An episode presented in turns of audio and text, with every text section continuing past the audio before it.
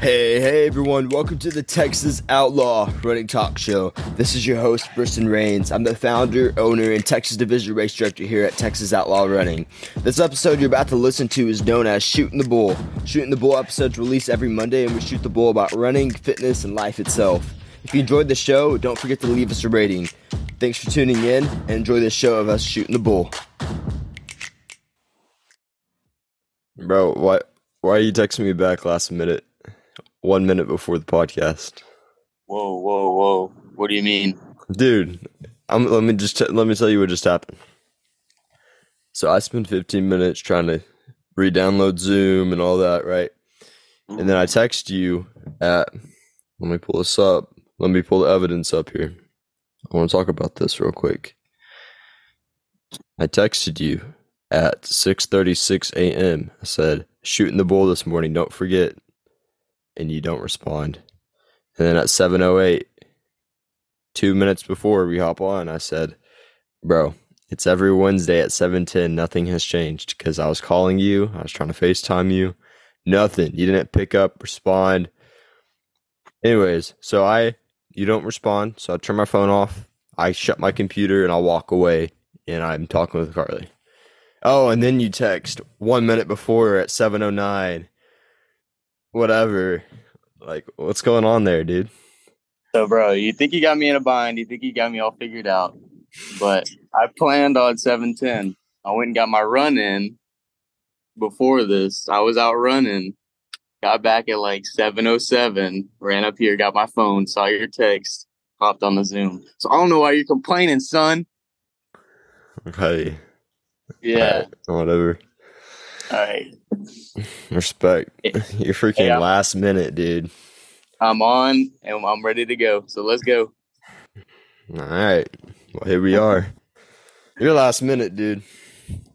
You know, this also reminds me of when we were doing Noche and I asked you to be there at six in the morning and you show up rolling up with Kinsey at 640, 40 minutes late.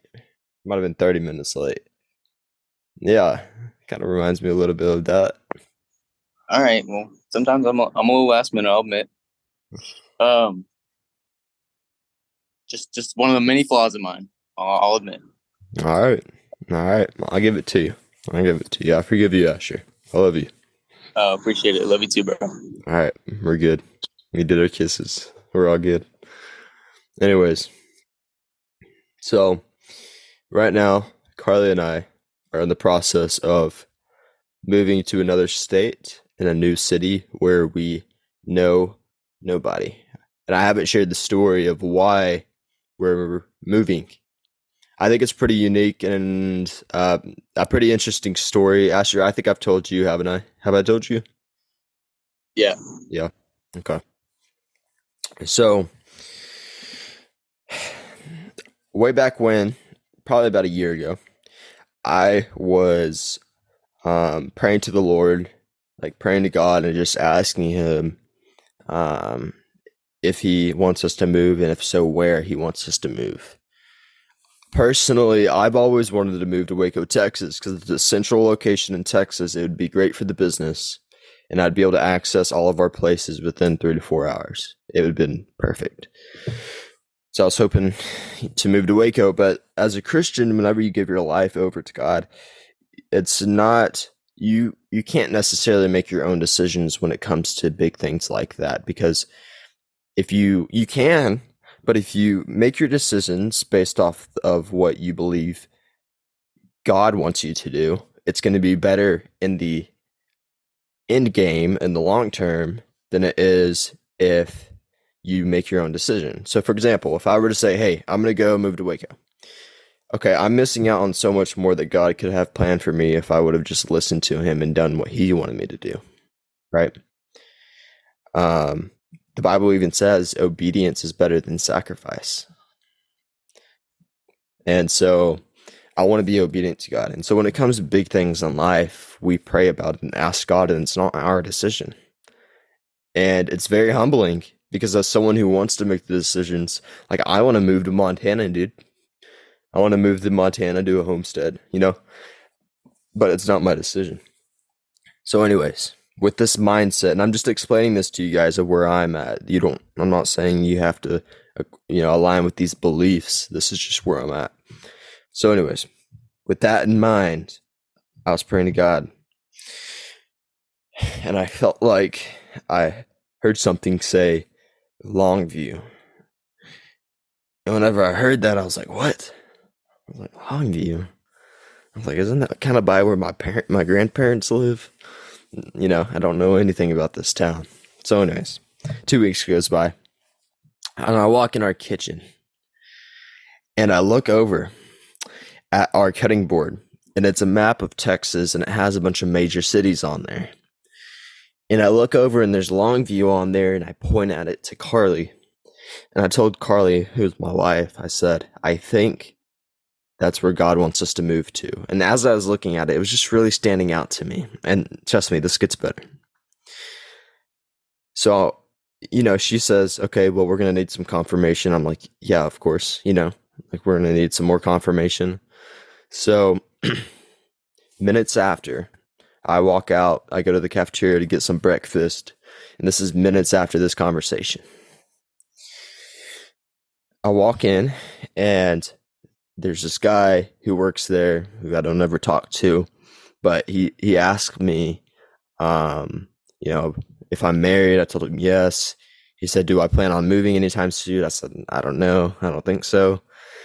And then he's just we're talking back and forth. I'm not really saying much, and then he says, "Oh well, I'm from Longview, and that's a really great place to live." This is minutes after me telling Carly that we needed confirmation about Longview. And here it is. Here's this guy bringing it up out of nowhere, a guy that I don't ever talk to after and before. We never talked. And so I was like, okay. I was like, that's pretty cool. Like, we needed confirmation. And here this guy is out of nowhere talking to me. I was like, okay. You know, I as a Christian, I don't believe in too many coincidences. Um, yeah, coincidences can happen, but I believe several can lead to God's um, plan for you.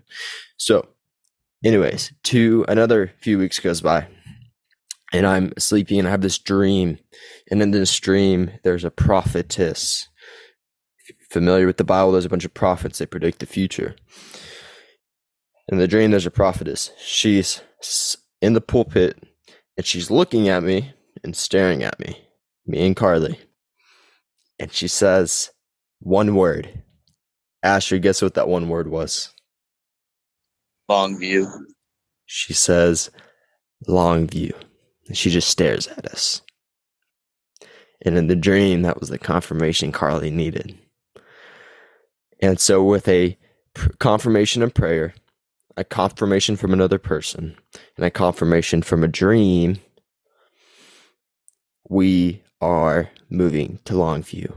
No job, no friends, no family. We're moving there because guess what it took for Noah to build a boat? Guess Asher. I don't know. It took God's direction. But how did that God, how did God's direction come about? I'll tell you. It came about through one dream. Oh yeah. This True. guy spent I don't know how many years of his life, what, 70, 50? 50 to 70 years of his life building this ark because of one dream he had. 70, yeah. And then in 70 years, that dream came to pass and a flood came and he was prepared because he followed God's direction. So that's why we're moving.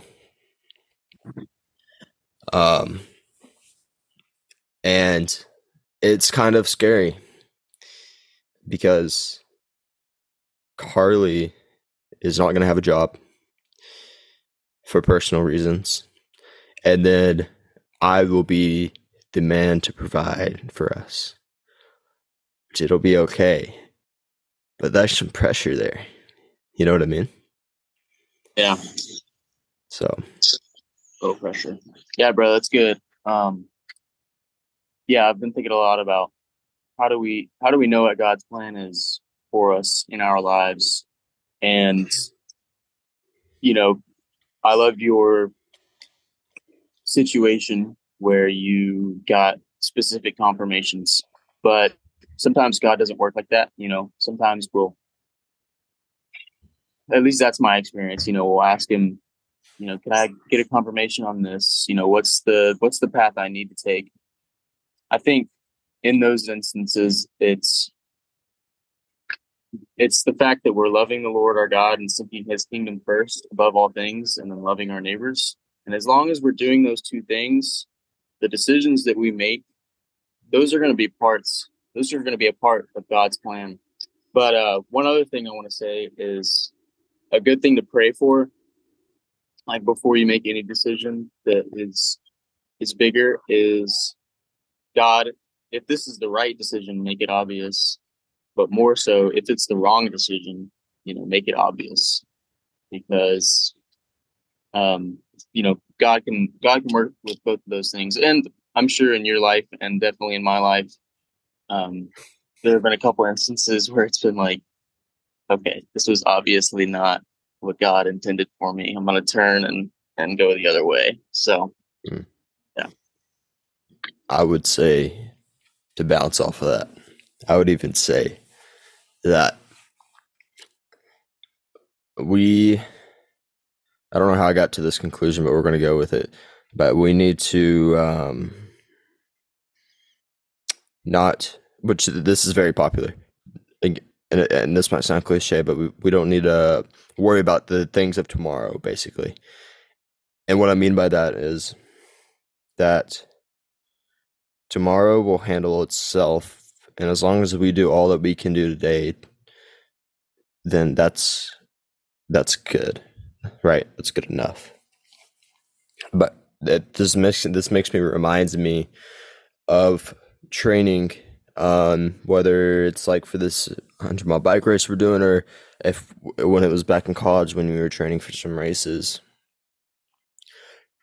if you look at everything you have to do it's a very overwhelming but if you just take it one step at a time, one day at a time, and just let each day handle itself, mentally, you are better and more relaxed. And I think that's something I struggle with.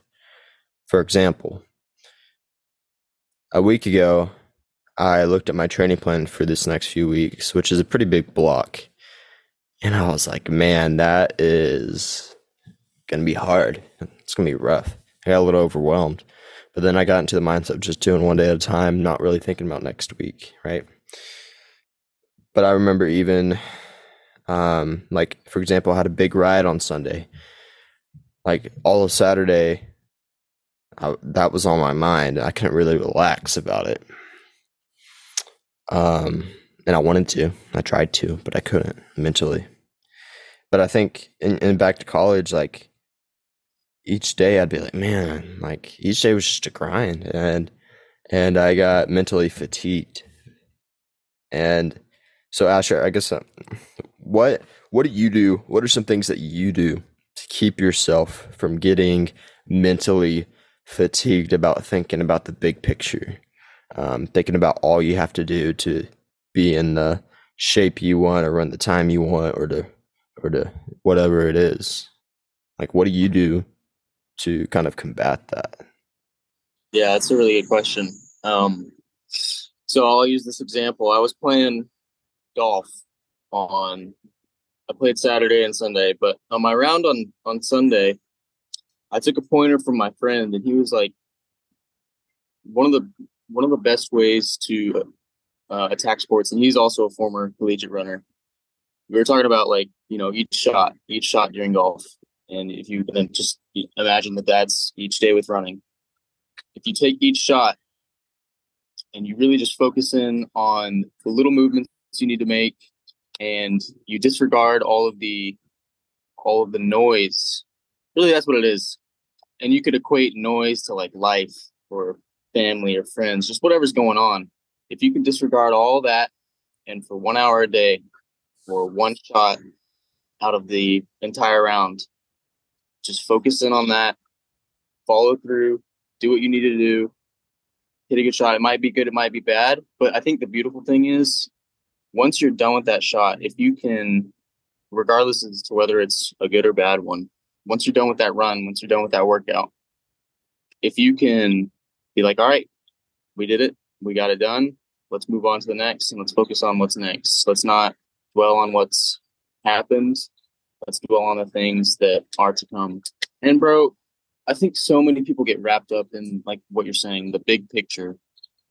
Like for example, I just I just made a training plan for myself that has me it's it's like a half year training plan. It's like a six months training plan for a half uh, marathon, and it's like I can look at you know those 26 weeks and be like, man, that's just a ton of miles, just a ton of training. What am I gonna what's gonna be like, you know, three months from now? Um, and the thing is, I don't know. I don't know what it's gonna be like, but what I can worry about is I can worry about what I did today. So like my workout this morning. And now that I'm done with that, put it behind me move on to the next one. And don't put i think one of the big things is you don't put too much of an expectation on yourself. You're like i'm going to do what my abilities allow me to do and i am going to be content with that. Um, one other thing last thing i want to say and i really think we could probably do a whole podcast about this but is you got to take the ego out of your running. You've got to be like, man, I'm not feeling it today. I don't need to go super hard. I could take an, I could take a rest day, or so like for an ex- for example, Briston, you and I experienced this a lot in college running. Guys will go out and they'll rip, you know, mile reps or 400 repeats way too fast. Way, f- yeah. What I was saying was, guys are ripping it way too fast. Um, you know, they're not getting the benefit out of the workout that they would have if they had had a little humility about their fitness. Been like, okay, maybe I'm not prepared to run as fast as I think. Because I think so. What I'm doing right now is I'm training. I'm trying to train threshold and pretty much just threshold. Nothing above, nothing faster, and nothing really slower. Um, well, except for easy runs and long runs. But um, all my workouts are pretty much threshold. And it's like your threshold goes up to a limit. And once you surpass that limit, you are no longer getting that benefit. And like that's the case with so much training. So yeah, I just want to emphasize to people that don't run with your ego. Don't allow it to push you to the point where you're breaking down and you're breaking yourself. Um, have a little humility. Train hard, but don't overdo it. Hmm. That's what I got. Yeah, don't be a silly goose. Nope. Yeah.